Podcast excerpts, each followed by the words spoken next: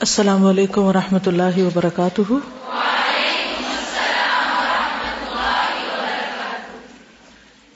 نحمد ونسلی علی رسول کریم اما بعد، فاعوذ باللہ من الشیطان الرجیم، بسم اللہ الرحمن الرحیم۔ رب شرح لی صدری ویسر لی امری وحلل اقدتم من لسانی یفقہ قولی۔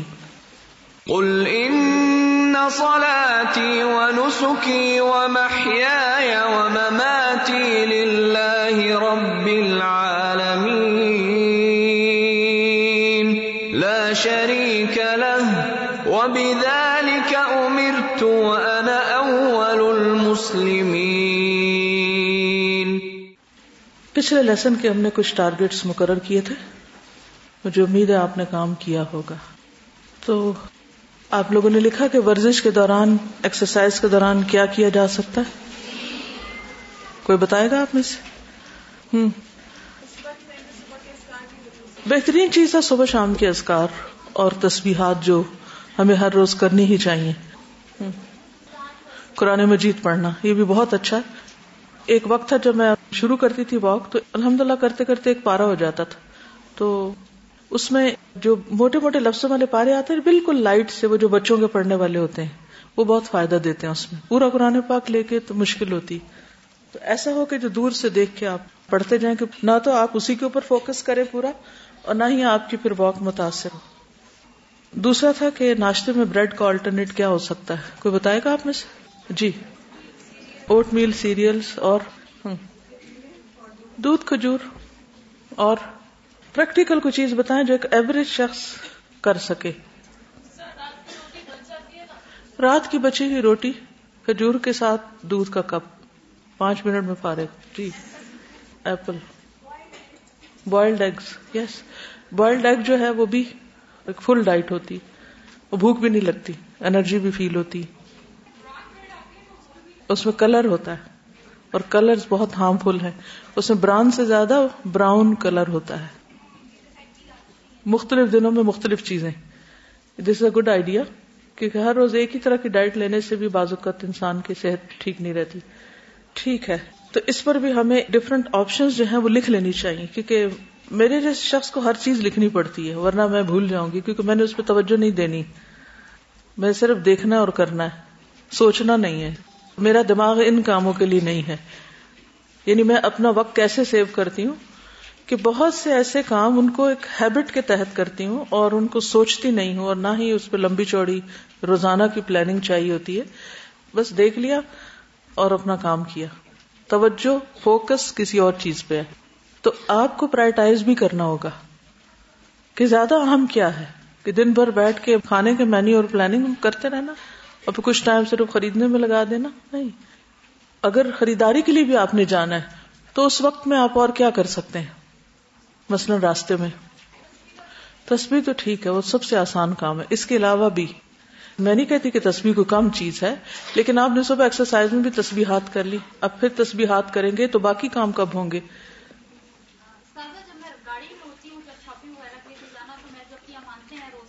گڈ یہ کہتے شاپنگ کے لیے جاتے ہیں راستے میں سپارا رکھا ہوتا ہے اور اپنی امانتیں جو ہے سبق یاد کرنے کی پوری کرتی رہتی ہیں۔ گڈ آئیڈیا جی شیئرنگ ویری گڈ اگر آپ بچوں کو مسئلہ پک کرنے جا رہے ہیں، چھوڑنے کے لیے جا رہے ہیں، تو جو آپ نے سیکھا ہے اس کو آپ ان کے ساتھ شیئر کریں. ان کو کہانیاں سنائیں، ان سے پوچھیں انہوں نے کیا کیا قرآن مجید کی تلاوت سن سکتے ہیں. کل ہم نے اس کے فائدے پڑھے کہ کیا کچھ اس سے حاصل ہوتا ہے. اور اگر ساتھ تھوڑا تھوڑا آپ انٹریکٹ بھی کر رہے ہو نا اس تلاوت سے، ایک ہوتا ہے بس ایسے ہی سنتے جانا. پیسو لسننگ اور ایک ہوتا ہے ایکٹیو لسننگ جو ایکٹیو لسننگ ہوتی ہے، اس کے بینیفٹ ڈبل ہو جاتا ہے، بلکہ زیادہ ہو جاتا ہے۔ جی۔ ہپس کرنے کا۔ یعنی کہ جو بھی آپ نے مثلا لیکچر سنا یا نوٹس بنایا اگر آپ اس کو دوبارہ ریوائز کر لیں، تو یہ کہتے ہیں کہ ٹوینٹی فور آورس کے بیچ میں اگر آپ ایک پڑی ہوئی چیز کو دوبارہ کسی کے ساتھ ڈسکس کر لیتے ہیں یا ریوائز کر لیتے ہیں، تو وہ آپ کے اندر پختہ ہو جاتی ہے، تو وہ علم پکا ہو جاتا ہے۔ کہتے تھرٹی پارا انہوں نے یاد کیا تھا، بھول گیا تو انہوں نے سوچا کہ اس کو یاد کر لیں گی کیونکہ ہوتا پتہ کیا ہے، ایسی چیزیں ہمارے اوپر ایک بوجھ ڈالے رکھتی ہیں گلٹ کریٹ ہو جاتی ہے، اور پھر اس کی وجہ سے ہم انڈر پریشر رہتے ہیں اور کام نہیں مزید کر پاتے۔ ٹھیک ہے۔ تو ہر ایک شخص ایکٹیولی سوچے کہ وہ کیا کر سکتا ہے، کون سی چیز ہے جو اسے بادر کر رہی ہے، کون سی چیز ہے جو فرض کے درجے میں اس کی رہتی ہے۔ اندھا دھند امیٹیٹ نہیں کرنا کسی کو۔ یہ ایک چیز یاد رکھنی۔ کل کی حدیث یاد ہے کہ جو بندہ خود نہیں سوچتا آنکھیں بند کر کے دوسروں کے پیچھے چل رہا ہے۔ تو ایک جیکٹ سب کو نہیں فٹ آتی۔ یہ میں مختلف لوگوں کی آپشن اسی لیے پوچھ رہی ہوں کہ ہر ایک کو ایک چیز نہیں سوٹ کرے گی۔ تو جب ایک ٹارگیٹ سیٹ کرے تو ایک، دو، تین، چار، پانچ، چھ آپشن لکھ لیں۔ ہو سکتا ہے سردیوں میں ایک کرے، گرمیوں میں دوسری کرے۔ جب موڈ بدل جائے تو آپ تیسری چیز کو اختیار کر لیں۔ تاکہ پھر ایسا نہ ہو کہ جب اندر بگاڑ آئے تو سب کچھ چھوڑ کے بیٹھ جائیں۔ کیونکہ وہ شیطان لانے کی پوری کوشش کرتا ہے کہ کوئی ہیبٹ پختہ نہ ہو۔ تو اس سے بھی بچنا ہے آپ نے جی۔ بالکل۔ ریڈنگ کی عادت ڈالے ہر روز کچھ نہ کچھ پڑھیں۔ آپ کچھ کہیں گے؟ سازا جیسے اب ہیبٹ تو ڈیولپ ہو جاتی ہے نا ہماری۔ مثلا جو بھی ہم ڈفرینٹ چیزیں ڈسائڈ کرتے ہیں۔ لیکن اس کے بعد یہ ہے کہ اس میں بہتری کیسے لے کر آئیں یا اپنے آپ کو موٹیویٹڈ کیسے رکھیں۔ تو اس کے لیے میں یہ کرتی ہوں کہ مختلف جو ویب سائٹ پہ لیکچرز ہیں وہ سنتی رہتی ہوں۔ مثلا یہ کہ تلاوت قرآن کا جیسے آپ نے کل بتایا، تو اس کے لیے ایک لیکچر جو مجھے بہت موٹیویٹ کرتا ہے، وہ ہے تلاوت قرآن کیسے کریں۔ اس میں چھوٹی چھوٹی ٹپس ہیں، جب آپ دوبارہ سنتے ریفریش ہو جاتا ہے۔ اسی طرح نماز ایک ایسی عبادت ہے جو ہم نے ایوری ڈے کرنی ہے۔ ایک کنٹینیوس عمل ہے نا، جو سب سے زیادہ ہوتا ہے۔ اور پھر وقت کے ساتھ ساتھ بعض دفعہ موٹیویشن ختم ہو جاتی ہے، خوشبو کم ہو جاتا ہے۔ اس کے لیے پھر میں مختلف لیکچرز نماز کے سنتی رہتی ہوں، جیسے ایک جو لیکچر نماز تحجد کا طریقہ، وہ جب میں نے سنا تو اگرچہ وہ تحجد کے بارے میں تھا، لیکن نفل کے لیے مجھے بہت موٹیویشن ملی، اس میں زیادہ ریگولیرٹی آئی۔ پھر اسی طرح نماز میں خوشبو کیسے؟ پھر استاذہ، کل جو آپ نے بتایا کہ آپ لوگ ہوم ورک کریں کہ نماز کے فوائد کیا ہیں، روحانی اور جسمانی، تو اس میں مجھے وہ منہاج القاصدین کا ایک لیکچر یاد آیا تھا کہ اس میں انہوں نے دو باتیں کہی تھیں کہ علی بن حسین جو تھے، وہ جب وضو کرتے تھے تو ان کا رنگ پیلا ہو جاتا تھا۔ اور ان سے جب پوچھا گیا کہ ایسا کیوں ہوتا ہے، تو انہوں نے کہا تھا کہ تمہیں نہیں پتا میں کس سے ملاقات کے لیے جا رہا ہوں۔ یہ بات مجھے بہت اسٹرائک کی، میرے وضو میں بہت خوشبو آ گئے جیسے جب میں نے لیکچر سنا۔ پھر اس میں دوسری چیز تھی کہ عبداللہ بن زبیر جو تھے، وہ نماز جب پڑھتے تھے تو وہ بالکل ایک لکڑی کی طرح اسٹف ہو جاتے تھے۔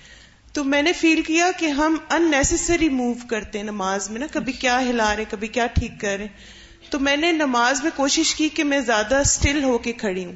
تو سازا، جیسے مجھے یہ ہوتا ہے کہ ہماری جو ویب سائٹس ہیں، جیسے فرت ہاشمی ڈاٹ کام الہدا پی کے ہے۔ اگر اس میں ہم آڈیو لیکچرز میں جائیں تو پوری لائبریری ہے۔ ہمیں کہیں جانے کی بھی ضرورت نہیں ہے۔ اور پھر یہ کہ ایک جیسے زیادہ کمپریہنسو لائبریری ہے کہ ایک ایکسپریشن کے ساتھ ایکسپلینیشن کے ساتھ ایک چیز موجود ہے۔ تو مجھے تو یہ چیز الحمد بہت موٹیویٹ کرتی کہ عادتوں میں پختگی کیسے لائیں۔ یہ بات درست ہے کہ جب ہم ایک کام کرنے لگ جاتے ہیں نا اور وہ ہماری عادت بن جاتی ہے تو پھر اس میں کیا ہوتا ہے کہ روح کم ہونے لگتی ہے ایکسپرٹ کم ہونے لگتی ہے۔ پھر ہم ہیبیچل ہو جاتے ہیں، کچھ چیزیں تو ایسی ہیں، ہو ہی جانی چاہیے ایسے۔ جیسے کیا کھانا ہے، کیا پکانا ہے، کیا کرنا ہے۔ لیکن کچھ چیزیں ایسی ہیں کہ جن میں آپ کو ہر تھوڑے عرصے کے بعد اپنے آپ کو ریفریش کرنا پڑے گا۔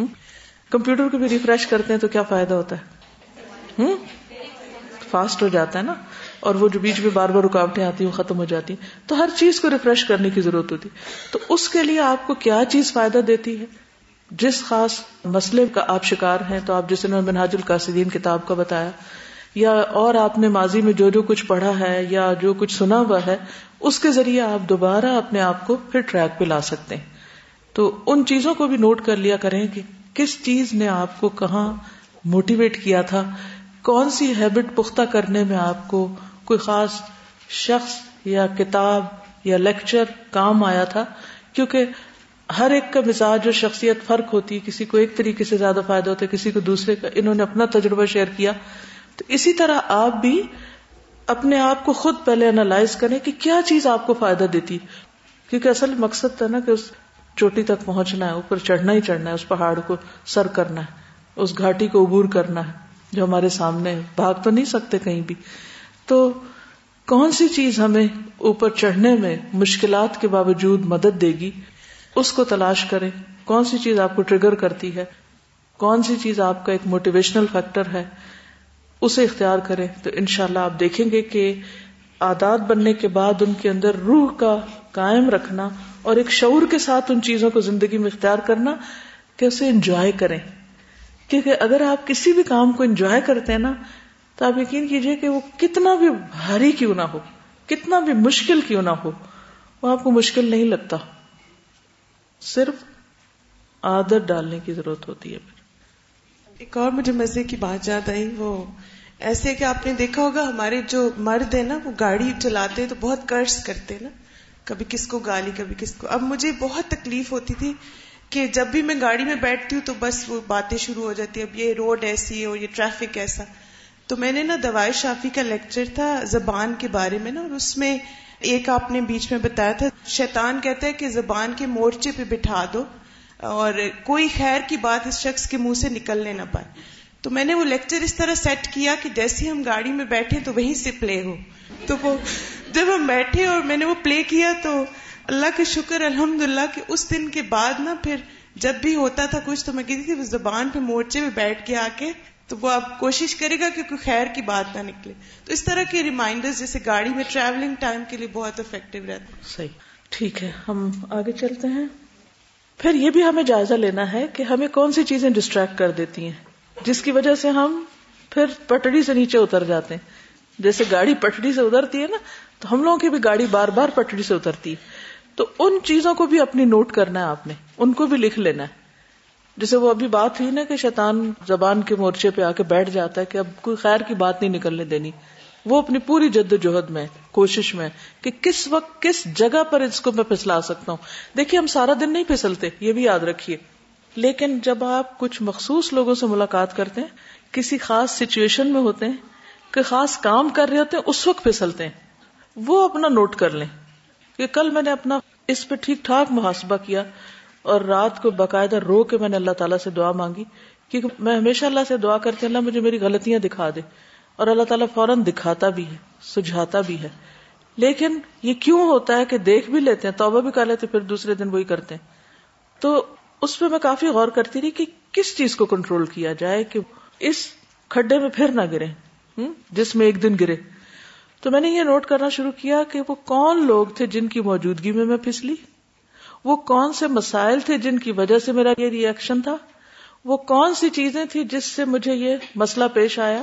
تو میں نے سارے جو فیکٹرز تھے، ان کو میں نے نوٹ کر لیا۔ اور پھر میں نے اپنے ساتھ عہد کیا کہ ان جگہوں پر پھسلن ہے۔ یہاں میں نے زیادہ کیئرفل ہونا ہے۔ آپ بھی اپنا دیکھ لیں۔ کہاں آپ بگڑتے ہیں؟ کہاں مسئلہ کرتے ہیں، کس شخص کے ساتھ بات کرتے ہی آپ سب بھول جاتے ہیں؟ کچھ نہ کچھ ہوتا ہے ہر ایک کے اندر کمزوری، کیونکہ اس کے بغیر ہم انسان نہیں ہے پھر ہمارا مجاہدہ کیا ہے؟ یہی مجاہدہ نا۔ سیلف ڈیولپمنٹ کیسے ہوگی؟ کہ اللہ کے ساتھ بھی تعلق اچھا رکھنا، بندوں کے ساتھ بھی، لیکن سب سے زیادہ تو خود اپنے آپ کو کنٹرول کرنا ہے، اپنے آپ کو ٹھیک کرنا ہے۔ ہم ٹھیک ہوئے تو باقی سب ٹھیک ہو جائے گا۔ تو وہ اس وقت ہوگا جب اپنی غلطیاں اور کمزوریاں ہم خود پکڑنا شروع کر دیں اور ان کے اسباب جانے اور پھر ان کی اصلاح کے لیے طریقے اختیار کریں۔ اللہ سے دعا اور ذکر، یہ ساری چیزیں مددگار ہیں، لیکن پھر بات کیا ہے؟ کہ جب تک آپ قدم نہیں نہ اٹھائیں گے ایک، تو دس قدم نہیں آئیں گے اللہ کی طرف سے۔ تو وہ قدم نہیں ہم اٹھاتے، تو وہ اٹھانا ہے، ٹھیک ہے؟ تو دن بھر کا محاسبہ اور مجاہدہ، یہ مجھے بھی آپ نے یاد دہانی کرانی ہے۔ ہم نے مسلسل جاری رکھنا ہے اس کتاب کو پڑھتے وقت۔ محاسبہ ہوگا تو مجاہدہ شروع ہوگا۔ تو اس چیز کو دیکھنا ہے، کیا ڈسٹریکٹ کرتا ہے؟ کہاں پھسلن ہے میری زندگی میں؟ ہاتھ کی یا زبان کی یا قدم کی؟ پھر خاص طور پر رات کے وقت، یا تو سونے سے پہلے، یا رات کو جب آنکھ کھلے یا نماز کے بعد جب آپ اکیلے بیٹھے ہوں؟ کوئی بھی ٹائم ایسا کہ جس میں آپ اپنے آپ کے اندر جھانک سکیں۔ لوگوں کے بیچ میں نہیں جھانک سکتے، اس وقت بہت سے ہمیں سہارے مل جاتے ہیں۔ تو محاسبے کا ٹائم لکھ لیں آج کا کام۔ اور پھر یہ کہ قرآن مجید کی تلاوت کی عادت ڈالنی صبح کے وقت۔ آج کتنے لوگوں نے صبح پڑھا ہے؟ الحمد للہ اس کو چھوڑنا نہیں ہے، ٹھیک ہے؟ کنٹینیو کرنا ہے اس کو۔ چاہے کچھ بھی ہو، بس کھول لیں۔ کھول لیں قرآن مجید کو، کیونکہ اصل میں نا وہ دل پہ شیطان بیٹھا ہوا ہے، وہ نہیں کھولنے دے گا۔ وہ اتنا مشکل بنائے گا اس کو کہ بس کسی طرح جان چھوٹ جائے۔ کسی طرح میں ادھر ادھر نکل جاؤں۔ لیکن آپ نے خود اپنے آپ کو پکڑ کے اس کے اوپر لانا ہے کہ نہیں، میں نے اٹھانا ہے اور کھولنا ہے۔ اور قرآن مجید رکھنا ایسے ہے جو آپ کے ہاتھ کی ریچ میں ہو۔ جس از اندر ٹپ ورنہ اگر آپ نے بہت اونچا رکھا ہوا نا یا دور رکھا ہوا ہے، یا کسی دوسرے کمرے میں رکھا ہوا ہے، پھر بھول جائیں گے۔ سامنے، ہاتھ کی ریچ میں، اور جہاں سب سے آسان ہو آپ کے لیے اٹھانا، اور جس سے آپ بھولے نہیں پھر۔ ٹھیک ہے نا؟ ہاں جی۔ پیریڈ آتے ہیں، بریک آتی ہے۔ لسننگ کر لیں۔ گلاوز پہنے میں نے کھول کے دیکھ کے آنکھوں سے پڑھ لیں۔ منہ سے بولے نہیں، تلاوت نہیں کریں آنکھوں سے دیکھنے تو نہیں منع کہ منع تاکہ عادت نہ خراب ہو۔ اپنی عادت کو بچانا ہے۔ ورنہ سات دن نہیں پڑا بلیو می آٹھویں دن واپس نفس کو اس جگہ پہ لانا سخت مشکل ہو جائے گا۔ بعض اوقات ایسا ہوتا ہے کہ آپ دو جگہ پر ہوتے ہیں صبح کے وقت۔ اسے کچن میں کہ آپ نے ناشتہ بنانا ہے۔ اور ہو سکتا ہے کہ بیڈ روم میں یا کسی اور اسٹڈی میں یا ہر ایک کا اپنا اپنا حساب ہے جہاں بھی کوئی ہوتا ہے۔ یا ٹریولنگ میں۔ مثلا آپ دیکھتے کہ گھر میں آپ کو ایک سیکنڈ کی فرصت نہیں، لیکن ٹریولنگ ٹائم میں آپ انجوائے کر کے پڑھ سکتے ہیں کیونکہ آپ ڈرائیونگ نہیں کر رہے۔ تو آپ اس ٹائم پکا کر لیں اسے۔ دو تین جگہ پر بھی رکھ سکتے ہیں قرآن مجید۔ ادھر نہیں تو ادھر ادھر نہیں تو ادھر۔ پکڑنا اپنے آپ کو خود ہی آپ نے۔ اور انشاءاللہ اللہ تعالیٰ سے مدد مانگتے ہوئے آپ اس سیڑھی پہ چڑھ گئے تو بہت سی خیر کے دروازے کھل جائیں گے۔ کیونکہ خود قرآن مجید کی تلاوت سننے اور پڑھنے کے اپنے ہی فائدے ہیں۔ اور پھر چھٹی کا دن کیسے گزارنا ہے اس کا پلانر بناتے جائیں، ٹھیک ہے؟ تاکہ جب چھٹی آئے سنڈے کا دن آئے، تو پھر پرو ایکٹیولی پہلے سے پلان کیا وہ، ٹھیک ہے نا؟ تو پھر آپ کے لیے مشکل نہیں ہوگی۔ تو ابھی سے سوچنا شروع کر دیں۔ چلیے، کل ہم نے نماز اور صحت کے بارے میں بات کی تھی اسی سے شروع کریں گے تھوڑی سی۔ پھر یہی کہوں گی کہ کیا صحت ضروری ہے؟ کہ نماز اور صحت پہ ہم بات کریں۔ موج نہیں، بیمار ہوں، بستر میں پڑھے رہے کیا خیال ہے؟ نہیں۔ کل جہاں پر جو خاتون بیٹھی تھی، ان کی یہ بات مجھے بار بار دن میں یاد آتی رہی کہ اللہ تعالیٰ نے تو ہماری پروگرامنگ اس طرح کی ہے، یا ہمیں اتنی صلاحیت دی ہے کہ ہم ہزار سال تک کام کر سکتے ہیں۔ یعنی ہمارے جسم کو اس طریقے پہ بنایا ہے۔ اور ہم کس قدر نہ شکرے ہیں اور کس قدر ہم نے اپنے اوپر ظلم کیا ہے۔ اس کو سوچ کے آئے تھے کریمہ بھی پڑھیں کسی وقت۔ کہ لا الہ الا انت سبحانک انی کنت من الظالمین۔ اگر میری صحت خراب ہے تو اسے میں نے اپنے اوپر خود ظلم کیا ہوا ہے۔ اللہ نے تو حسن تقویم پہ پیدا کیا ہے۔ ہر چیز بہترین طریقے کی دی۔ ہم نے اپنے آپ کے ساتھ خود زیادتی کی ہے۔ تو اگر ہم سب اپنے ساتھ ظلم کر چکے ہیں، کسی نہ کسی درجے میں اپنی صحت خراب کر چکے ہیں، تو کیا کرنا ہے؟ ابھی وقت ہے نا کہ تھوڑی سی مزید کوشش کر کے اپنے آپ کو کسی کام کا بنائے اس میں ہمارے کلچر کا بھی ایک بڑا ہاتھ ہے۔ ہوتا عام طور پر یہ ہے کہ ویسے کوئی کسی کو نہیں پوچھتا۔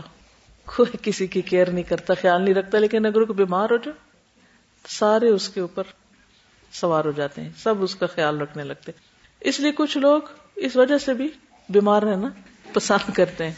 ٹھیک ہے نا؟ ہے تو انتہائی غلط بات، لیکن ہوتا بعض اوقات کچھ بھی نہیں ہے۔ اس میں مزید میں پڑھ رہی تھی الحمد للہ ایک بہت ہی اچھی کتاب ہے، اس آپ سے شیئر بھی کروں گی۔ اس میں ہیلتھ کے بارے میں ایک ہولسٹک اپروچ ہے، جس میں باڈی اینڈ سول دونوں کو اپروچ کیا گیا۔ تو اس میں اتنے اچھے سے ایکسپلین کیا ہوا ہے کہ کس طرح جب ہماری سول متاثر ہوتی ہے، تو اس کا جو آؤٹ کم ہے، وہ باڈی پہ ظاہر ہوتا ہے۔ یعنی جسم کس طرح بیمار ہوتا ہے۔ تو ہیلنگ پھر صرف جسم کی کر کے بات نہیں بنے گی جب تک سول کی ہیلنگ نہیں ہوگی۔ And this is a fact تو انشاءاللہ آپ کے ساتھ اسے شیئر کروں گی۔ اس میں آپ دیکھیے کہ مردوں کی نسبت خواتین زیادہ بیمار ہوتی ہیں۔ اس کی بھی ایک وجہ ہے۔ ایک تو یہی وجہ ہے کہ عورت کے مخصوص جو جسمانی کیفیات ہیں، ہر مہینے اس کو بیمار ہونا ہوتا ہے، پھر بچوں کی ولادت، یہ سارے ایسی کیفیات ہیں جو ایک صحت کی نسبت بیماری سے قریب تر ہیں۔ لیکن اس کے علاوہ بھی چونکہ ایموشنلی ویک ہوتی ہیں، تو ہر ایک کی بات ان کو لگ جاتی ہے۔ ہر چیز کو پرسنلائز کر لیتی ہیں۔ کسی کی بات ہو رہی ہے وہ اپنے اوپر لے لیتی ہیں۔ تو ہمارے جسم کے کچھ حصے مسلسل ان پہ ظلم ہو رہا ہوتا ہے۔ ایسے گلینڈز ہر وقت حرکت میں رہتے ہیں کہ جن سے اس قسم کی سیکریشن ایسے ہارمونس پروڈیوس ہوتے رہتے ہیں کہ جو ہمارے بلڈ کا حصہ بن کے مسلسلہ میں اندر سے ڈیمیج کر رہے ہوتے ہیں۔ سارے ٹیسٹ کلیئر آ جاتے ہیں ڈاکٹر کہتے ہیں ان کو کچھ بھی نہیں ہے۔ بس یہ سوچتی بہت ہے یہ زیادہ سے زیادہ اس کو ڈپریشن کا نام دے دیں گے۔ تو اس کی کوئی فزیکل ریزن نہیں ہوتی۔ ٹھیک کھا بھی رہے ہوتے ہیں، باقی بھی سب کچھ ہو رہا ہوتا ہے، لیکن اس کے باوجود صحت مند نہیں ہوتے۔ ان بیماریوں کا علاج جو ہے وہ نماز میں ہے، ذکر میں ہے، قرآن میں ہے۔ آپ جتنی چاہیں دوائیاں کھا لیں، آپ ٹھیک نہیں ہو سکتے جب تک کہ آپ اللہ کی طرف رجوع نہ کریں۔ ویسے کسی نے مجھے آرٹیکل بھیجا، اس میں بہت انٹرسٹنگ باتیں کچھ لکھی ہوئی تھی لکھتے کہ امیر خان نے برقے میں ملبوس اپنی اہلیہ کی جانب اشارہ کرتے ہوئے کہا، ڈاکٹر صاحب، میں اب تک اس کے علاج پر تین لاکھ روپے سے زائد خرچ کر چکا ہوں۔ لیکن اسے کوئی افاقہ نہیں ہوا۔ خاتون زیر لب بڑبڑائی۔ نہ جانے وہ خاوند کی بیان کردہ رقم پر موترس تھی یا وہ اپنی بیماری کے بارے میں اعتراض کر رہی تھی۔ خاوند نے اپنی بات جاری رکھتے ہوئے کہا کہ جب سے یہ بیاہ کر ہمارے گھر آئی ہے، تب سے مجھے اس کے علاج پر ہر ہفتے تقریباً ایک ہزار روپے خرچ کرنا پڑتے ہیں۔ اسے کبھی بائیں ہاتھ، کبھی دائیں ٹانگ، کبھی سر درد کی شکایت رہتی ہے۔ ایسے امراض خواتین کو اکثر لاحق رہتے ہیں۔ جس کا علاج ڈاکٹروں کے پاس کچھ بھی نہیں ہے۔ وہ خود خامدے کے پاس ہے۔ لیکن اسے کون ایجوکیٹ کرے؟ کہ ایک ہزار روپے خرچ کرنے کی بجائے تھوڑی سی پیار، محبت، توجہ، چند باتیں سن لینے سے بالکل ٹھیک ہو جائیں گی۔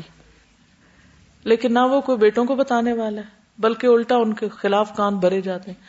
اور وہ اور بدزن ہوتے ہیں، وہ توجہ نہیں دیتے، وہ جیب سے تو خرچ کرتے رہتے ہیں صحت پر، لیکن جو اصل طریقہ ہے وہ نہیں۔ دوسری چیز کیا ہو سکتی ہے؟ اچھے دوست، اچھی کمپنی، وہ بھی مہیا نہیں ہوتی بعض اوقات۔ تیسرا یہ ہے کہ اللہ سے تعلق، مضبوط تعلق، اتنا اسٹرانگ تعلق کہ کچھ بھی سر سے گزر جائے انسان کو پرواہ نہ ہو۔ تھوڑی دیر کے لیے اگر اونچ نیچ ہوئی بھی ہے تو اس کے بعد اس کو زندگی سے نکال دیا جائے۔ لیکن یہ سب کچھ سکھایا ہی نہیں جاتا۔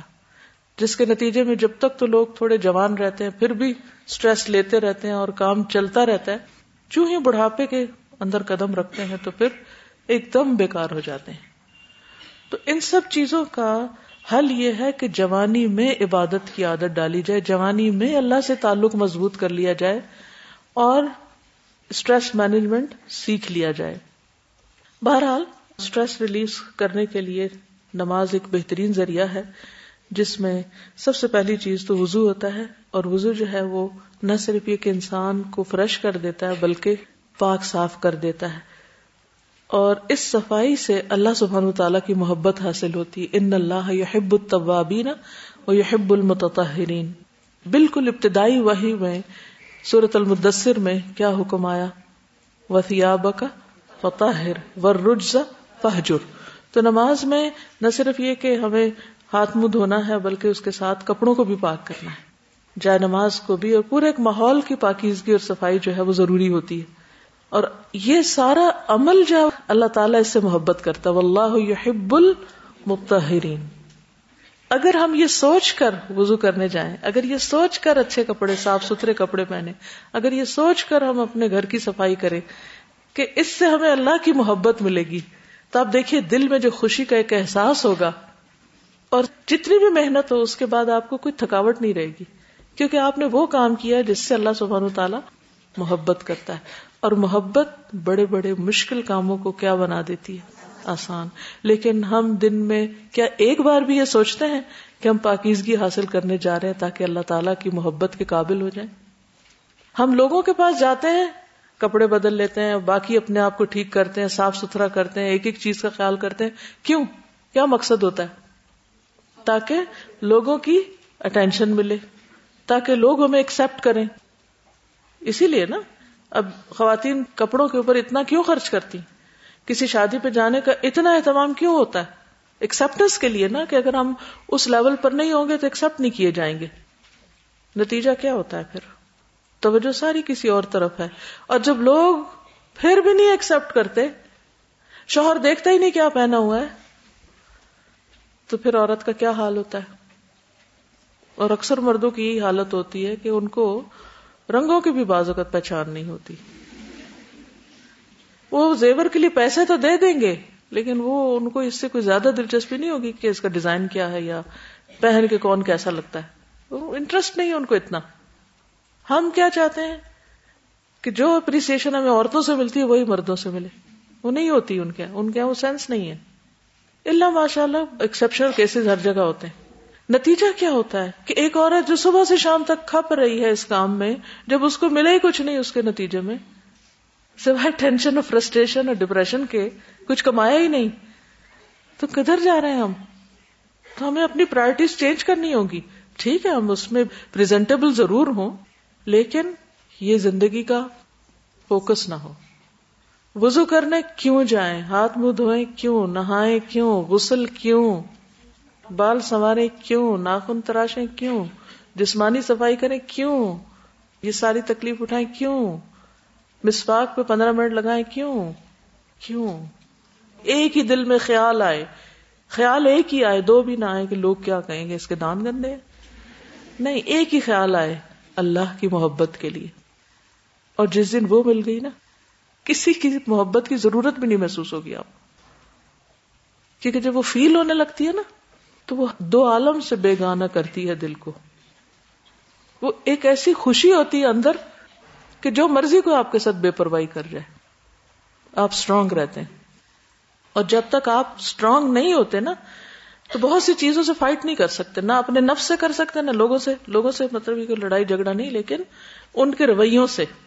تکلیف دہ رویے، جن کی وجہ سے اندر ہی اندر ہم کڑتے جلتے رہتے ہیں۔ اور حاصل کچھ نہیں، سوائے خود کو خوار کرنے کے۔ ٹھیک؟ تو تہارت اللہ کی محبت کے لیے۔ بس اس کو ایک سلوگن کے طور پر نوٹ کر لیں اپنے پاس تاکہ آپ کبھی بھی اس میں کوتا ہونے لگے تو فوراً ڈریں کہ اچھا اللہ کی محبت سے دور نہ ہو جائیں گے۔ پھر اس میں آپ دیکھیے کہ بعض مواقع پہ نہانا ضروری ہے، بعض پہ وضو ضروری ہے۔ وضو سے پہلے آپ استنجا وغیرہ کرتے ہیں۔ اس میں بھی آپ دیکھیں کہ اس میں انسان جراثیم سے پاک ہوتا ہے، بیماریوں سے پاک ہوتا ہے۔ اور کتنا خوبصورت طریقہ ہمارے دین نے سکھا کہ بایاں ہاتھ استنجے کے لیے استعمال ہو، دایاں ہاتھ کھانے کے لیے۔ جتنے بھی گندے کام ہیں، چاہے ناک صاف کرنا ہے، چاہے آپ کو اور وہ سب لیفٹ ہینڈ سے۔ کیونکہ دھونے کے باوجود بعض اوقات ناخنوں کے نیچے ان لکیروں کے اندر کچھ نہ کچھ جراثیم ایسے رہ جاتے ہیں کہ پھر وہ آپ کے کھانے میں یا آپ کے باقی اچھے کام کرنے میں شامل ہو جاتے ہیں، جو بیماری کا باعث بنتے ہیں۔ ایسے پیراسائٹس ہوتے ہیں کہ جس سے آپ کی صحت اچھی نہیں ہو سکتی۔ پھر اسی طرح بعض اوقات مٹی کا استعمال جو ہوتا ہے وہ صابن سے بھی زیادہ انسان کو صاف کرتا ہے۔ ہم لوگ ہر وقت مٹی جھاڑتے ہی رہتے ہیں، لیکن مٹی کے اپنے کچھ فائدے ہیں اور اس کے اندر ہیلنگ پاورز بھی ہیں۔ اب تو بہت جگہ کی مٹی کو باقاعدہ مساج کے لیے اور مختلف ٹریٹمنٹس کے لیے بھی استعمال کیا جاتا ہے۔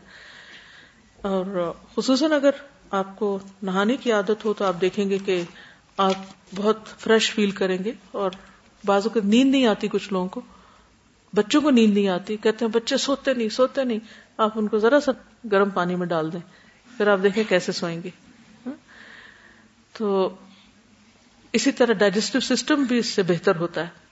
کئی لوگ نہاتے تو ہیں، پانی بہا دیتے۔ ٹھیک ہے، ایک لوٹا پانی بہانا کافی ہو جاتا ہے نہانے کے لیے۔ لیکن کبھی کبھار اپنے آپ کو اسکرب کرنا جو ہے وہ بھی بہت ضروری ہے، کیونکہ ڈیڈ سیل جو ہیں وہ جسم کے اوپر ہی لگے رہتے ہیں۔ جب وہ جمے رہتے ہیں اور ان کو آپ رگڑتے نہیں ہیں تو آپ کے مسام ہی نہیں کھلتے۔ تو جب مسام ہی نہیں کھلتے تو فریشنس کا احساس ہی نہیں ہوتا۔ تو اس لیے نہانے کا طریقہ بھی آنا چاہیے۔ اسی طرح ہر نماز کے ساتھ مسواک کرنا جو ہے وہ کتنا پسندیدہ اور اس سے نماز کا اجر بھی بڑھ جاتا ہے۔ باقی صحت جو میدے اور آنتوں وغیرہ اور دل کے بہت سے امراض جو ہیں وہ دانتوں کی صفائی سے ٹھیک ہو جاتے ہیں۔ پھر اب دیکھیے کہ پاؤں جب دھوتے ہیں تو اس میں کوئی حصہ خشک نہیں رہنا چاہیے۔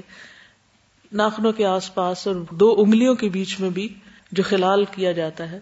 پھر اسی طرح باقاعدہ ناک کی صفائی جو کی جاتی ہے وضو کے اندر، وہ کتنی اہم ہے۔ تو ہمارے فضا میں کس قدر پولوشن ہوتی وہ ساری پولوشن دھل جاتی ہے ہر وضو کے ساتھ۔ تو وہی حدیث یاد کر لیں کہ جس کے دروازے پر نہر ہے، دن میں پانچ دفعہ نہا رہا ہے، اس کے جسم پہ کوئی میل دوسرے لفظوں میں کوئی بوجھ رہے گا ہی نہیں۔ اس کے بعد آپ دیکھیے کہ ذکر کی بات ہوئی تھی، تو بیسیکلی ذکر جو ہے وہ آپ کا اسٹریس ریلیز کرتا ہے اور نماز ذکر کا بہترین طریقہ ہے۔ ٹھیک ہے؟ یعنی ذکر الگ طور پر بھی اور ذکر نماز کے اندر بھی۔ اس کے علاوہ ذکر کیا ہو سکتا ہے؟ قرآن مجید کی تلاوت۔ تو ذکر کی جتنی بھی اقسام ہے وہ ساری لکھ لیجیے صرف تسبیح پڑھنا ہی ذکر نہیں ہے تلاوت بھی ذکر ہے، نماز بھی ذکر ہے اور باقی چیزیں بھی۔ پھر چونکہ آپ سے کہا تھا کہ نماز اور صحت کے بارے میں مزید کچھ لکھے پڑھے تو الحمد للہ کچھ لوگوں نے اس کے اوپر لکھا ہے۔ چند چیزیں آپ کے ساتھ شیئر کرتی ہوں۔ نماز دن میں پانچ دفعہ پڑھی جاتی ہے، ٹھیک ہے؟ اب اس کے روحانی، نفسیاتی، جسمانی بہت سے فائدے۔ سب سے پہلے تو یہ کہ روحانی فائدہ اس کا کہ اللہ سے براہ راست کنیکشن اور اس سے دل کے اندر ایک اطمینان اور خوشی اور سکون اور احساس تحفظ پیدا ہوتا ہے۔ انسان کو ہر طرح کی پریشانی اور غم سے اس وقت نجات ملتی ہے۔ بلکہ پریشانی اور غم ہو تو اس کا نسخہ کیا بتایا گیا؟ وسطین بصبری وسلاد پھر اس کے بعد یہ کہ انسان جب اللہ کے سامنے ہاتھ اٹھا کے کھڑا ہوتا۔ ہے ایک کیسٹ ہے، نائنٹی نائن یا نائنٹی ایٹ میں وہ لیکچر دیا گیا تھا، نماز کیا سکھاتی۔ تفصیل کے ساتھ اس میں نے ان چیزوں کو ڈسکس کیا ہوا کیا کیا اس کے فائدے کیا کچھ اس سے ہمیں حاصل ہوتا ہے؟ اب جب ہم اللہ کے سامنے کھڑے ہوتے ہیں، ہاتھ باندھ کے اور پھر رکو کرتے ہیں اور پھر سجدے میں جاتے ہیں، تو اس سے تکبر اور غرور کا خاتمہ ہوتا ہے۔ اگر انسان شعوری طور پر یہ کرے، پھر انسان کو اپنی غلطیوں کا بھی احساس ہوتا ہے اور غلطیوں سے بچنے کی کوشش کرتا ہے۔ زندگی میں ڈسپلن آتا ہے۔ پانچ دفعہ آپ نے حاضری لگانی ہوتی ہے۔ اور ٹائم کی پابندی کا بھی حکم ہے۔ ان سلاد کانت المؤمنین کتاب موقوتا۔ پھر اسی طرح یہ ہے کہ کچھ بیماریوں کا علاج بھی اور کچھ مسائل کا حل بھی فوکس ہونے میں ہے۔ نماز ہمیں فوکس ہونا سکھاتی۔ انشاءاللہ اس پہ اور بھی بات کریں گے۔ جیسے میں نے ذکر کیا تھا نا ڈسٹریکشن کو آپ نکالیں زندگی سے۔ لیکن ہم بازو کا ڈسٹریکشن نکال دیتے ہیں، اگر فوکس ہونا پھر بھی نہیں سیکھتے۔ یہ بھی سیکھنے کا کام ہے۔ اس کو بھی کرنا آنا چاہیے۔ کہ ہاؤ ٹو بی فوکسڈ پھر جسمانی طور پر آپ دیکھیں کہ انسان کی پوری ایکسرسائز ہے۔ لوگ جو یوگا کرتے رہتے ہیں اور مختلف اور کام، اگر آپ صحیح طور پر اپنے پورے اعضاء کو، سب سے پہلے تو ایک کہ کھڑے ہونے کا پوسچر آپ کا صحیح ہو۔ بالکل اسٹریٹ آپ کے کندھے ہوں اور نظریں نیچے جھکی ہوئی ہوں۔ پھر رکوع میں بھی پراپر آپ کی یعنی بیک اسٹریٹ ہو۔ اور گھٹنے جو ہیں وہ اس طرح بینڈ نہیں کیے ہوئے ہوں، جیسے ان کو اسٹریچ کیا ہوا ہو۔ پھر اس سے ریڑھ اور کمر کی ہڈی کے پٹھے وغیرہ جو ہیں یہ مضبوط ہوتے ہیں۔ جوڑوں کی بیماریوں سے بھی حفاظت ہوتی ہے کیونکہ پوری سرکولیشن ہوتی ہے۔ خصوصاً جب آپ گھٹنے زمین پہ رکھ دیتے ہیں تو اس پر پوری باڈی کا ایک اسٹریس آتا ہے یعنی ایک وزن آتا ہے پورا۔ تو اس سے پوری ایک سرکولیشن جو ہے وہ دوبارہ شروع ہو جاتی۔ پھر آپ کے جو سرکولیٹری سسٹم ہے اوور آل وہ بھی امپروو ہوتا ہے۔ اسی طرح لمبا سجدہ کرنا جو ہے اس میں ایک آج سے ٹپ شروع کریں، کیونکہ میں خود بھی ساتھ ساتھ کچھ چیزوں پہ غور کر رہی ہوں۔ مثلاً اگر آپ کو رکوع میں تین دفعہ تصویر پڑھنے کی عادت ہے، تو اس کو پانچ دفعہ کر لیں۔ پانچ دفعہ پڑھتے ہیں تو سات دفعہ کر لیں۔ اور آپ کر کے دیکھیے، تھوڑا سا بھی انکریز کریں گے نا، ہوں گے وہ چند سیکنڈز ہر رکت میں چند سیکنڈز آپ بڑھاتے جائیں اس کے، ایک تو ذکر زیادہ ہو جائے گا، دوسرے آپ کی جو ایکسرسائز ٹائم ہے وہ زیادہ ہو جائے گا۔ تو آپ نماز کے بعد زیادہ بہتر فیل کریں گے۔ بنسبت اس نماز کے جو بس ہل جل میں ختم کر دی جاتی۔ اسی طرح جب آپ لمبا سجدہ کرتے تو پورے جسم کا خون جو ہے وہ ایک طرح سے سر میں آ جاتا ہے۔ اور وہ اوپر کا ایریا جو ہے آپ کا پورا نروس سسٹم اور آنکھیں، کان، زبان، ہر چیز کے اوپر اثر انداز ہوتا ہے۔ کیونکہ خون کا بہاؤ زیادہ تر سر کی طرف آ جاتا ہے۔ پھر اسی طرح یہ ہے کہ ہمارے اوپر مختلف طرح کی جو شعائیں وغیرہ ہیں یا مختلف جو ریز ہیں فضا کے اندر، اب ہر وقت ہم کمپیوٹرز کے آگے بیٹھے رہتے ہیں اور اسی طرح اور ٹیکنالوجی کے ساتھ ایکسپوز ہیں۔ ایون یہ جو لائٹس ہیں، ان کی بھی ریز ہوتی ہیں۔ تو اس سے ہمارا پورا جسم ایک طرح سے ڈسٹرب ہوتا ہے۔ ہم لوگ گھر جاتے ہیں تو بھی دھوپ میں نہیں نکلتے، باہر نہیں نکلتے، ہر وقت ہم ایک آرٹیفیشل زندگی بسر کر رہے ہیں۔ صبح سے شام اور شام سے سویر ہماری اندر ہی اندر بند جگہوں پر ہی ہوتی، کیونکہ ہمیں یا ڈسٹ الرجی ہوتی ہے یا ویسے وقت نہیں ہوتا باہر نکلنے کا، یا دھوپ لینے کا۔ نتیجتاً وہ پورا سسٹم جو ہے ہمارا ڈسٹرب ہوتا ہے۔ نماز جب آپ زمین پر پڑھتے ہیں، زمین پہ سر رکھتے ہیں، تو اس سے کیا ہوتا ہے کہ اس طرح کے جو اثرات ہیں، اس طرح کی جو ریز ہیں، وہ جسم سے خارج ہوتی۔ پھر خواتین کا جو جسم ہے، اللہ تعالیٰ نے جس طرح کا بنایا ہے، اس کے لیے سجدہ جو ہے وہ بہت مفید ہے۔ صرف پیریڈز کے دنوں میں سجدہ کرنے سے منع کیا گیا ہے۔ نماز جو کہ کسی حال میں معاف نہیں ہے، خواتین سے ان سات دنوں میں معاف کر دی گئی۔ یہ جتنے بھی دن ہوتے ہیں کسی کے، اس کو ساتھ نہ بنا لیجیے کیونکہ کچھ لوگوں نے ساتھ ہی بنایا وہ اسے۔ Anyway. اسی طرح کچھ اور بیماریاں جو ہیں، ان کے لیے بھی مثلاً کہا جاتا ہے کہ بواسیر میں اس کا فائدہ ہوتا ہے۔ خون کی نالیاں فلیکسیبل ہو جاتی ہیں اور خون کے دباؤ میں مزید جو برداشت کی قوت ہے وہ پیدا ہو جاتی ہے۔ پھر مدافعاتی نظام جو امیون سسٹم وہ بہتر ہوتا ہے۔ پھر کچھ ریسرچ ایسی کی گئی ہیں کہ جس میں اوقات نماز اور باڈی ردم جو ہے اس پر ریسرچ کی گئی ہے۔ اس میں زہر رابح ایک ڈاکٹر ہیں۔ انہوں نے اس موضوع پر لکھا ہے، الاستشفاء بسلات نماز سے صحت۔ یعنی نماز پڑھنے سے کیسے انسان صحت مند رہ سکتا ہے۔ تو اس میں وہ کہتے ہیں کہ جو نماز کے اوقات ہیں، یہ ہمارے جسم میں جو انرجی کے اوقات ہیں، ان کی مطابقت کے ساتھ ہے وہ کہتے ہیں کہ فجر کی نماز کا جب وقت ہوتا ہے تو ہمارے جسم میں کوٹیزون ہارمون کی مقدار بڑھنے لگتی ہے، جو کہ ہمارے جسم میں ہارمون آف ایکٹیویٹی ہے۔ اس سے بلڈ پریشر بڑھتا ہے، جس کی بنا پر ہمارے جسم میں انرجی اور چستی آتی ہے اور انسان محنت اور جسمانی مشقت کے قابل ہو جاتا ہے۔ لیکن اس وقت آپ دیکھیے کہ نماز چھوٹی ہے۔ یعنی اگر ہمارا بلڈ پریشر بڑھتا ہے یا خون کا دباؤ زیادہ ہو رہا ہے، تو نیچے زیادہ سجدے یا اس طرح کی مشقت نہیں ڈالی گئی۔ اللہ یہ کہ اس سے پہلے کا وقت جو ہے تحجد کا، اس میں آپ لمبی نمازیں پڑھتے ہیں۔ پھر کہتے ہیں کہ اس وقت فضا میں اوزون ہے جو کہ او تھری ایک گیس ہے، اس کی مقدار سب سے زیادہ ہوتی ہے۔ اس کا ہمارے اعصابی نظام پر عمدہ اثر پڑتا ہے۔ ظہر کی نماز سے قبل کوٹیزون کا لیول کافی گر جاتا ہے، ظہر سے پہلے۔ اور ظہر کی نماز انسان کو جسمانی اور روحانی طور پر پرسکون کر دیتی پھر کیلولا کا وقت ہوتا ہے۔ اس سے مزید فائدہ ہوتا ہے۔ پھر اثر کے وقت انسان دوبارہ اپنی سرگرمیاں شروع کرتا ہے۔ اور خون میں ایڈرینل جو گلائنڈ ہوتا ہے، اس کے اندر سے جو ہارمونز نکلتے ہیں، ان کی مقدار بڑھنے لگتی ہے، جس سے جسمانی طور پر انرجی حاصل ہوتی ہے اور خصوصاً دل پر اس کے اثرات ہوتے ہیں۔ اس وقت نماز پڑھنے سے ان ہارمونز میں پھر کمی ہوتی ہے۔ اور ان کو قابو رکھا جاتا ہے۔ تو اسی لیے اثر کی نماز کی خصوصی نگہداشت کا حکم دیا گیا اور یہ دل کی بیماریوں کو ایک طرح سے پھر کنٹرول کرے گی کیونکہ اسی سے بی پی زیادہ بڑھتا ہے، اسی سے پھر دل پر اثرات ہوتے ہیں۔ مغرب کے بعد کوٹیزون کی مقدار کم ہو جاتی ہے۔ اس وقت ایک اور ہارمون میلاٹونین جو کہ ریلیکسیشن اور نیند لانے کا باعث بنتا ہے، وہ جسم میں بڑھنا شروع ہو جاتا ہے۔ اور اس ہارمون کے بہت سے مثبت اثرات ہوتے ہیں۔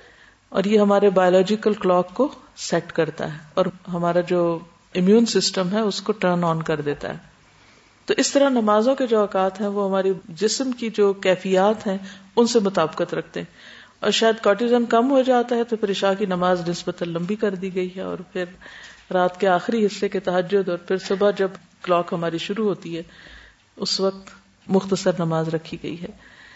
اور کہا جاتا ہے کہ یورپ میں اس بات پہ ریسرچ کی گئی کہ تحجد کے وقت اٹھنا انسانی صحت کے لیے زیادہ مفید ہے اور ڈپریشن کا علاج ہے اس میں۔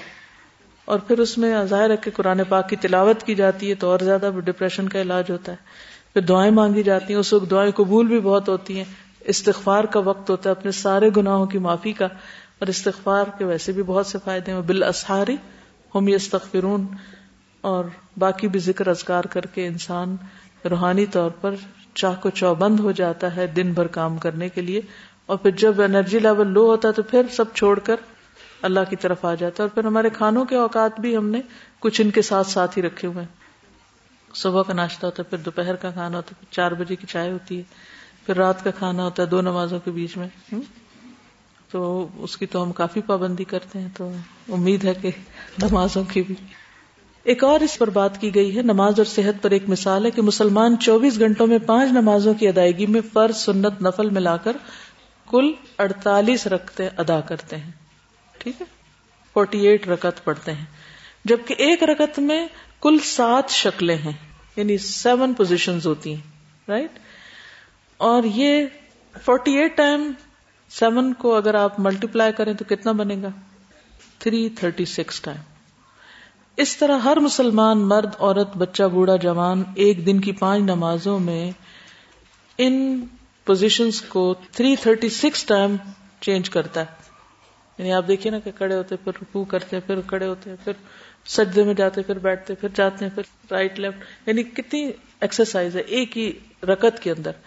تو جب یہ ساری رکتیں آپ پڑھیں اور اتنی دفعہ آپ اتنی موشن میں رہیں تو آپ خود سوچیں، سستی کہاں رہے گی؟ لیزینس تو خود ہی بھاگ جائے گی۔ اور پھر اگر اس میں خوشبو خزو بھی ہو، تو پھر ہر باڈی کا اس جو ہے، اس کے اندر ایک تازگی ہو جاتی۔ پھر کہتے ہیں کہ ماہرین یہ بھی کہتے ہیں کہ ایک قیام اور اس میں سجدے کی جگہ نکاح کا جو ارتکاز ہے، فوکس ہے، ٹھیک؟ دوسرا رکوع میں پاؤں کی جگہ نگاہ کا ارتکاز جو ہے یعنی فوکس کرنا۔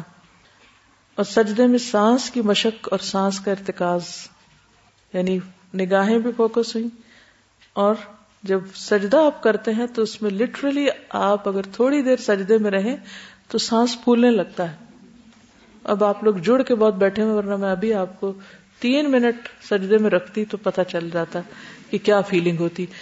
ہم خود کبھی اتنے لمبے سجدے نہیں کرتے۔ ایک دفعہ مجھے رمضان میں جب حرم جانے کا اتفاق ہوا، اس سال میں نے دیکھا نسبتاً کم طویل سجدے تھے۔ کئی سال پہلے کی بات ہے کہ ایسا لگتا تھا دل باہر آنے لگا ہے۔ جب شروع شروع میں جیسے ہوتا تحجد کی نماز میں خاص طور پر بہت لمبے سجدے ہوتے تھے۔ لیکن جب اس نماز کے بعد آپ فارغ ہوتے ہیں تو معلوم نہیں کون سے ہارمون سارے جسم میں گھوم پھر رہے ہوتے ہیں کہ آپ اتنی خوشی محسوس کرتے ہیں۔ ہیپی ہارمونس ہوں گے۔ کہ وہ اس کے بغیر حاصل ہی نہیں ہوتی۔ ساری ٹینشن ریلیز ہو چکی ہوتی ہے۔ اور ٹینشن ریلیز کرنا اور اسٹریس ریلیز کرنا جو ہے، یہ بہت ضروری ہے۔ آپ کیا کہتے ہیں؟ فرمائیے۔ سازا جیسے میں چائنیز ڈاکٹر کے پاس گئی نا، تو مجھے بہت ایک انٹرسٹنگ بات جو لگی تھی عبادت کے حوالے سے۔ ایک تو یہ کہ ہمارے کانوں میں نا بہت تھن بلڈ ویسلز ہوتی۔ تو جس وقت ہم وضو کرتے ہیں اور ہم مسا اگر اچھی طرح کریں تو جیسے وہ مجھے ایکسرسائز بتا رہی تھی نا کہ تم اس طرح سے کیا کرو، کیونکہ کانوں میں ایسی بلڈ ویسلز ہیں، وہ پوری باڈی کو کنٹرول کرتی۔ پھر میں نے اسے بتایا کہ ہم وضو کرتے ہوئے ایسے کرتے تو بہت حیران ہو رہی تھی کہ تم لوگ پانچ دفعہ دن میں کرتی گئی تھی، پھر تو تمہیں کوئی پرابلم نہیں ہونی چاہیے۔ اس میں شاید نائنٹی ایٹ پوائنٹس بتائے جاتے ہیں پوری باڈی کو کیور کرنے کے جو کان کے، صرف اس ایریا میں۔ بیلنس بھی اسی سے ہوتا ہے۔ پھر استاذ جیسے ہاتھ کی جو انگلیوں کے فرنٹ ہے اور پھر پاؤں کی جو انگلیاں ہیں۔ جیسے پاؤں کی پانچوں انگلیاں جیسے دس انگلیاں جو سائنس آئیز یہ سارا کنٹرول کرتی۔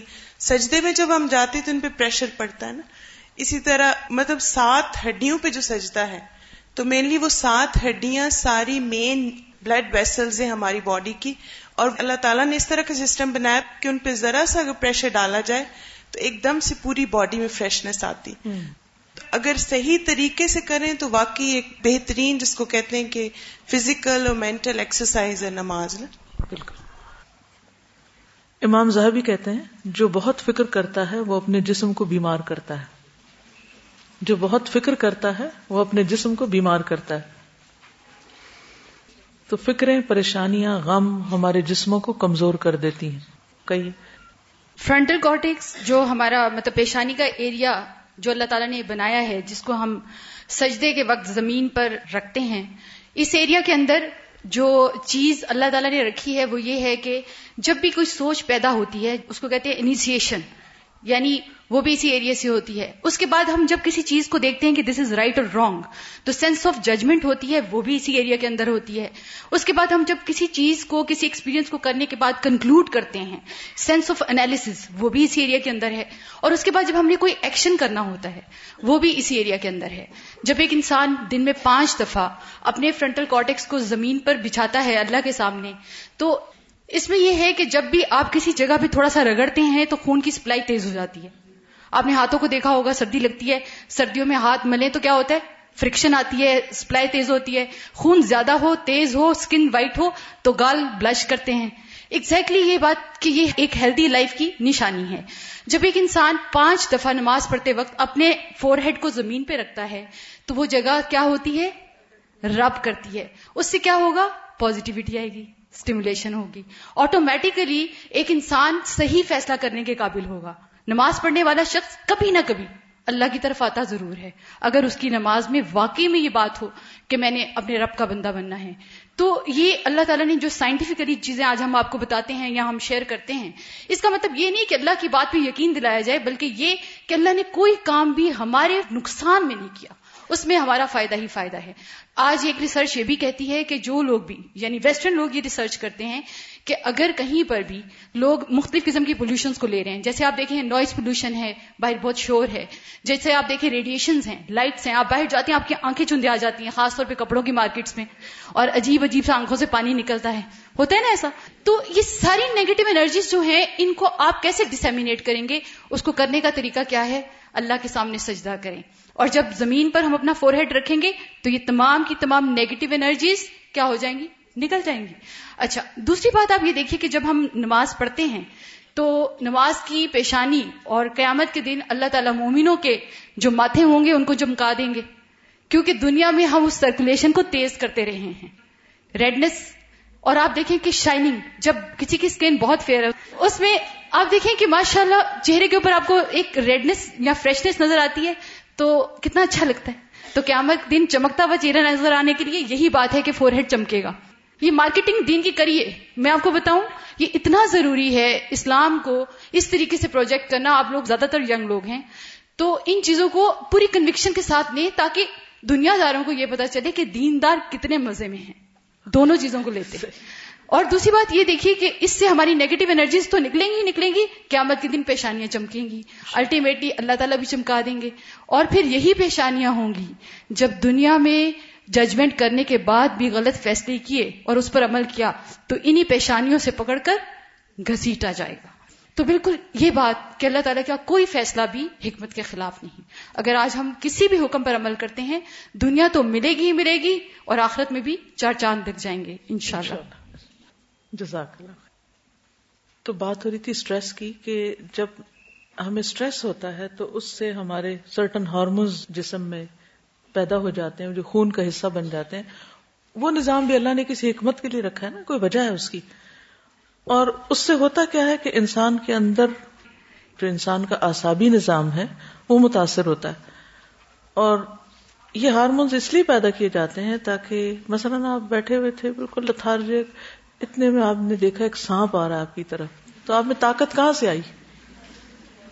ہوں آپ کا جو ایڈرینل گلینڈ تھا، اس نے ایسے ہارمونز ریلیز کیے کہ جس سے آپ کے اندر انسٹنٹ ایک طرح سے انرجی سی آ گئی یہ کس لیے تھی؟ تاکہ آپ بھاگ سکیں، تاکہ آپ فائٹ کر سکیں، آپ سانپ کو مار سکیں، اس کے پیچھے دوڑ سکیں یا کوئی بھی ایکشن لیں۔ اب جب آپ دوڑتے ہیں تو وہ انرجی کہاں جاتی؟ استعمال ہو جاتی۔ لیکن اگر آپ صرف سوچ کے کہ فلاں نے مجھے سانپ کی طرح ڈانگ مارا اور آپ کے وہ گلینڈ جو ہے وہ حرکت میں ہیں اور پورے سسٹم کے اندر، سکون کے اندر وہ دوڑ رہے ہیں اور آپ بیٹھے سوفے پہ ہیں یا لیٹے ہیں بیڈ میں، تو اب ان کا کیا ہوگا؟ کہاں جائیں گے وہ؟ آپ نے ایکشن تو کوئی بھی نہیں لیا، نہ اٹھے، نہ کوئی ایکسرسائز کی، نہ نماز پڑھی، نہ کچھ بھی نہیں کیا۔ تو یہ تو آپ ہی کو کھا جائیں گے نا؟ یہی چیزیں تو پھر کئی بیماریوں کی شکل میں نکل آتی ہیں۔ اس لیے بہت ضروری ہے کہ ہم اگر حقیقی معنوں میں صحت چاہتے ہیں تو پھر کس کی طرف دوڑیں؟ اللہ کی طرف دوڑیں اور نماز پراپر طریقے سے ادا کریں۔ یعنی ان ہارمونس کی وجہ سے کتنی قسم کی بیماریاں جنم لیتی ہیں آپ اندازہ بھی نہیں کر سکتے۔ اور پھر آپ ہر ہفتے ڈاکٹر کو ایک ہزار روپیہ دیتے ہیں۔ یہ شاید کوئی پرانا آرٹیکل تھا۔ اب ہزار والا ٹائم بھی گزر گیا ہے۔ ہوتا کیا ہوتا صرف یہ کہ فلاں نے یہ کہہ دیا، اس نے یہ کہہ دیا، وہ اس نے یہ کیا۔ سارا وقت پریشانیوں کی باتیں سوچتے ہیں، ایک خوف کا شکار رہتے ہیں۔ حال تو یہ نا کہ پھر انسان جب اللہ کی طرف رجوع کرے گا، اللہ سے دعا کر لے گا، ذکر کرے گا، توکل کرے گا، خوف اور محبت اللہ ہی کی ہوگی، تو خود بخود یہ ساری چیزیں اپنی جگہ پر آ جائیں گی۔ پھر آپ واقعی میں پروڈکٹیو ہوں گے۔ ورنہ آپ پروڈکٹیو نہیں ہو سکتے۔ آدھا وقت تو آپ کا پریشانی میں اور منہ لٹکانے میں گزر جائے گا اور دوسروں کے آپ کو دیکھ کے چہرے لٹک جائیں گے۔ نہ صرف یہ کہ آپ نے خود کچھ نہیں کیا، آپ سبب بنے دوسروں کی بیکاری کا۔ تو اس لیے بہت ضروری ہے کہ ہم اپنی اصل پہ آ جائیں اور جو اللہ نے ہمیں حکم دیا ہے، اس کو فرض کے درجے میں کرے اور صحیح طور پر کرے تبھی صحیح فائدہ بھی ہوگا۔ اگلی چیز تھی روزہ اور تزکیہ۔ تو سال میں ایک مہینہ تو اللہ سبحانہ تعالیٰ نے فرض کر ہی دیا ہم پر۔ لیکن ہر مہینے کچھ روزے رکھنا یہ بھی بہت فائدہ مند ہے۔ جسمانی اعتبار سے بھی، روحانی اعتبار سے بھی۔ حدیث میں آتا ہے، سیام و ثلاثت ایام من الشہر یدھب وحر الصدر ہر مہینے تین روزے رکھنا سینے کے کینے کو دور کر دیتا ہے۔ Thirteen, fourteen, fifteen. یہ تین دن جو ہیں وہ بہترین دن ہے جس میں کنٹینیوٹی کے ساتھ آپ روزے رکھ سکتے ہیں، پھر اتنا بوجھ بھی نہیں پڑتا۔ اور آج کل تو میں دیکھ رہی تھی، گیارہ گھنٹے کا دن ہو گیا، ویسے ہی ٹائم کم ہو گیا، اور آسان ہے روزے رکھنے۔ تو اس سینے کے کینے کو دور کر دیتا ہے۔ جس کے سینے سے کینا دور ہو جائے وہ کتنا ریلیکس ہو گیا۔ وہ جتنی دیر اس نے سوچنی ہے اپنے کینے کے کڑن میں، اتنے وہ کچھ اور کام کرے گا، بہتر چیز سوچے گا۔ ایک اور حدیث میں آتا ہے اسیام جنت وہ حسن من حسون المؤمن۔ روزہ ڈھال ہے اور مومن کے قلعوں میں سے قلعہ ہے۔ قلعہ کیا کرتا ہے؟ پروٹیکٹ کرتا ہے آپ کو۔ تو یہ بھی آپ کے لیے فائدہ مند ہے۔ روزہ غلطیوں اور گناہوں کا کفارہ بھی ہے۔ نبی صلی اللہ علیہ وسلم نے فرمایا، آدمی کو اس کے بال بچوں، مال اور پڑوسیوں کی وجہ سے جس فتنے میں پڑنے کا امکان ہو سکتا ہے، نماز اور روزہ اور صدقہ اس کو دور کر دیتا ہے۔ تو روزہ ان غلطیوں کا بھی کفارہ ہے جو ہم دن رات فتنے میں پڑ جاتے کبھی کہیں پھسلتے ہیں، کبھی کہیں پھسلتے ہیں۔ تو ان چیزوں کی بھی اصلاح کر دیتا ہے۔ اور ہمارا روحانی تزکیہ کر دیتا ہے۔ اور اس کے علاوہ جسمانی طور پر بھی ہمیں ایکٹیو بناتا ہے۔ فالتو چیزیں اندر جانے سے رک جاتی ہیں، جو بہت سی بیماریوں کا سبب ہے۔ بے وجہ کھانا، بے وقت کھانا، ہر وقت کچھ نہ کچھ کھاتے رہنا اور کھانے کی طرف دھیان رکھنا۔ ایک بچی نے اپنے کچھ ایکسپیرینس بھی شیئر کیا تھا کہ کس طرح جب اس نے صرف اس چیز پر عمل شروع کیا کہ ہر وقت نہیں کھانا، تو اس کو سامنے رکھ کے جب اس نے اس عادت کو کنٹرول کر کے اس کے وسیلے سے اللہ سے دعا کی کہ یا اللہ تیری خاطر میں یہ چھوڑ رہی ہوں، تو مجھے کچھ کرنے کی توفیق دے۔ تو کہتی ہیں کہ میں اس کے بعد جس کسی سے بھی میں نے کوئی بات کی، اس کو امر بالمعروف اور نہیں انل منکر کی، اس بندے نے فوراً میری بات مان لی۔ بہت سال پہلے جب میں کالج میں پڑھتی تھی تو ہماری ٹیچر نے ایک چیز شیئر کی کہ کوئی کرسچن مشنری تھا، پاکستان شاید آیا۔ تو اس سے ان کی اپنی ملاقات ہوئی تھی یا کسی اور کی، اب مجھے پورا واقعہ یاد نہیں، لیکن خلاصہ کیا ہے کہ وہ جس کو جو کہتا تھا، لوگ اس کی بات مان جاتے تھے۔ تو کسی نے اس سے پوچھا کہ اس میں کیا راز ہے کہ تمہاری باتوں کا اثر بہت ہے اور آپ بات کرتے کسی سے تو لوگ فوراً سن لیتے ہیں۔ تو اس نے کہا کہ میں اپنے نفس کے ساتھ مجاہدہ کرتا ہوں کہ جب میرا کسی چیز کو دل چاہ رہا ہوتا ہے تو میں اس کو کنٹرول کر لیتا ہوں۔ یعنی میں اپنے نفس کے خلاف جاتا ہوں۔ سب سے پہلے میں اپنے آپ کو منواتا ہوں۔ تو یہ مجھے اس کا سلا ملتا ہے کہ جب میں خود کو کنٹرول کر لیتا ہوں تو دوسروں کو بھی کرنا مشکل نہیں رہتا۔ اور عموماً ہر ایک کے اپنے مذہب دین میں کچھ چیزوں سے روکا گیا ہے اور کرسچینٹی میں تو آپ کو معلوم ہے کہ رہبانیت کہ جو بھی چھوٹے موٹے اثرات باقی ہیں، کہ کسی بھی چیز سے خود کو روکنا، یہ انسان کے اندر ایک ایسی قوت پیدا کر دیتا ہے کہ پھر دوسروں کو روکنا بھی آسان ہو جاتا ہے۔ پھر آپ کا اشارہ بھی بازو کا دوسرے کو روکنے کے لیے کافی ہوتا ہے۔ کچھ ماں باپ یہ شکایت کرتے رہتے ہیں، بچے ہماری بات نہیں سنتے۔ کچھ لوگوں کو یہ مسئلہ اس حد تک نہیں ہوتا۔ فرق کس چیز کا ہے؟ اگر آپ اپنی خواہش نفس کو کنٹرول نہیں کر سکے، تو آپ سو لیکچر دیں کسی کو۔ ہزار باتیں سمجھائیں، اس کو کوئی اثر نہیں ہوگا، نہ اس کو سمجھ آئے گی۔ کیونکہ آپ کو وہ طریقہ ہی نہیں پتا کہ کنٹرول کرتے کیسے۔ کیونکہ آپ نے اپنے اوپر آزمایا ہی نہیں اس کو۔ خود کو روکا ہی نہیں۔ تو جس دن آپ خود کو کچھ چیزوں سے روکنے کے قابل ہو جائیں گے، اس دن آپ دوسروں کو بھی برائیوں سے روکنے کے اہل ہو جائیں گے۔ اور روزہ اس میں بہت زبردست معاون اور مددگار ہے، کیونکہ اس میں انسان اپنی بہت سی خواہشات کو کنٹرول کرتا ہے، اپنے آپ کو کھانے پینے سے جو ایک بہت شدید خواہش ہے انسان کی، اس سے روک لیتا ہے۔ تو ہر مہینے کے تین روزے آپ کو یہ انرجی بھی دیں گے۔ روزے کے بارے میں مزید کچھ پڑھنا چاہیں، کچھ لانا چاہیں، ریسرچ کرنا چاہیں تو موسٹ ویلکم، تاکہ آپ کی تھوڑی سی کوشش سے سب کو بہت فائدہ ہو جاتا ہے۔ پھر صدقہ اور زکوٰۃ، اس سے انسان کو ایک تحفظ ملتا ہے۔ صدقہ جو ہے وہ انسان کے اوپر آنے والی بلاؤں کو ٹالتا ہے۔ بہت سی مشکلات سے نجات ملتی ہے۔ انسان کو پاکیزگی حاصل ہوتی ہے۔ قرآن مجید میں اللہ تعالیٰ فرماتے ہیں، نبی صلی اللہ علیہ وسلم سے خود من اموالہم صدقتن تطہرہم وہ تو ذکی علیہم، ان سلاۃ کا سکن الحم و اللہ سمیع علیم۔ اے نبی صلی اللہ علیہ وسلم، تم ان کے اموال میں سے صدقہ یا زکوٰۃ لو تاکہ ان کو گناہ اور رنج و غم سے پاک کرو اور ان کا تزکیہ کرو اور ان کے لیے دعائیں رحمت کرو۔ بے شک آپ کی دعا سے ان کو سکون اور اطمینان حاصل ہوگا اور اللہ سننے والا جاننے والا ہے۔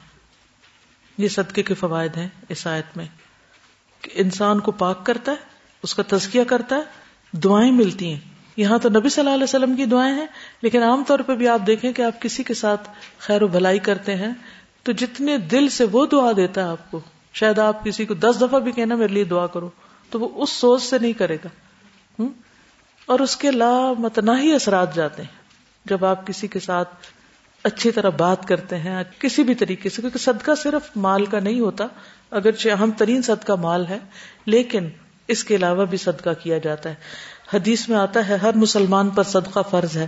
لوگوں نے کہا، اگر وہ کچھ نہ پائے، تو آپ نے فرمایا، اس کو چاہیے کہ وہ محنت کر کے کمائے، پھر اس میں سے کچھ صدقہ کرے۔ تو اس میں سے کچھ اپنے لیے لے اور کچھ دوسروں کے اوپر صدقہ کرے۔ اگر نہیں ہے، تو کچھ کرو تاکہ کچھ ہو اور صدقہ کر سکو۔ لوگوں نے کہا، اگر اس کی استطاعت نہ ہو، بعض اوقات انسان نہیں کچھ کام کر سکتا، نہیں کما سکتا۔ آپ نے فرمایا، وہ ضرورت مند کی خدمت کرے۔ لوگوں نے کہا اگر وہ ایسا بھی نہ کر سکے، جسمانی طور پہ کمزور ہے، خدمت ہی نہیں کر سکتا۔ آپ نے فرمایا اس کو چاہیے کہ وہ خیر کی نصیحت کرے۔ زبان سے تو بولے۔ لوگوں نے کہا اگر ایسا بھی نہ کر سکے یعنی بعض اوقات انسان نہیں بول سکتا، اس کو خود ہی نہیں کچھ پتا کہ خیر کیا تو کیا کسی اور کو بتائے۔ آپ نے فرمایا پھر اس کو چاہیے کہ وہ شر سے باز رہے، کیونکہ یہ بھی اس کے لیے صدقہ ہے۔ تو یہ ساری چیزیں صدقہ ہیں۔ یعنی آخری درجہ کیا ہے؟ انسان ایسے کام سے اپنے آپ کو بچائے جس سے دوسروں کو تکلیف پہنچتی۔ اب اس میں ایک اہم چیز کیا ہے کہ جس سے دوسروں کو تکلیف پہنچتی۔ آپ کو کسی کی کون سی چیز سے تکلیف پہنچتی؟ ہے تہارت کا خیال نہ رکھنا۔ بد اخلاقی سے۔ یس احسان جتانے سے۔ ٹھیک ہے۔ تو اس سے آپ دیکھیے کہ پھر جو کسی کی چیز آپ کو تکلیف دیتی ہے وہ بس آپ دوسروں کے ساتھ نہ کریں۔ بس یہ معیار رکھ لیں۔ یہ کرائٹیریا رکھ لیں۔ ٹھیک ہے؟ پھر اسی طرح یہ ہے کہ وہ صدقہ جو تندرستی کی حالت میں ہوتا ہے، جب انسان کو مال کی ہرس بھی ہوتی اور تمنگری کی خواہش بھی اور ناداری کا اندیشہ بھی، تو اس وقت صدقہ کرنا بہترین صدقہ ہے۔ اور یہ انتظار نہ کرے انسان کے جب دم حلق میں آ جائے اس وقت کہ فلاں کو اتنا دے دو، فلاں کو اتنا۔ وہ تو اب دوسروں کو ہو ہی چکا۔ اور مرض کا علاج بھی صدقے سے ہوتا ہے۔ ٹھیک ہے؟ تو آج کے لیے اتنا ہی کافی ہے۔ سبحان اللہ و بحمد کا اشد اللہ اللہ اللہ انت استخر کا و اطوب السلام علیکم و رحمۃ اللہ وبرکاتہ۔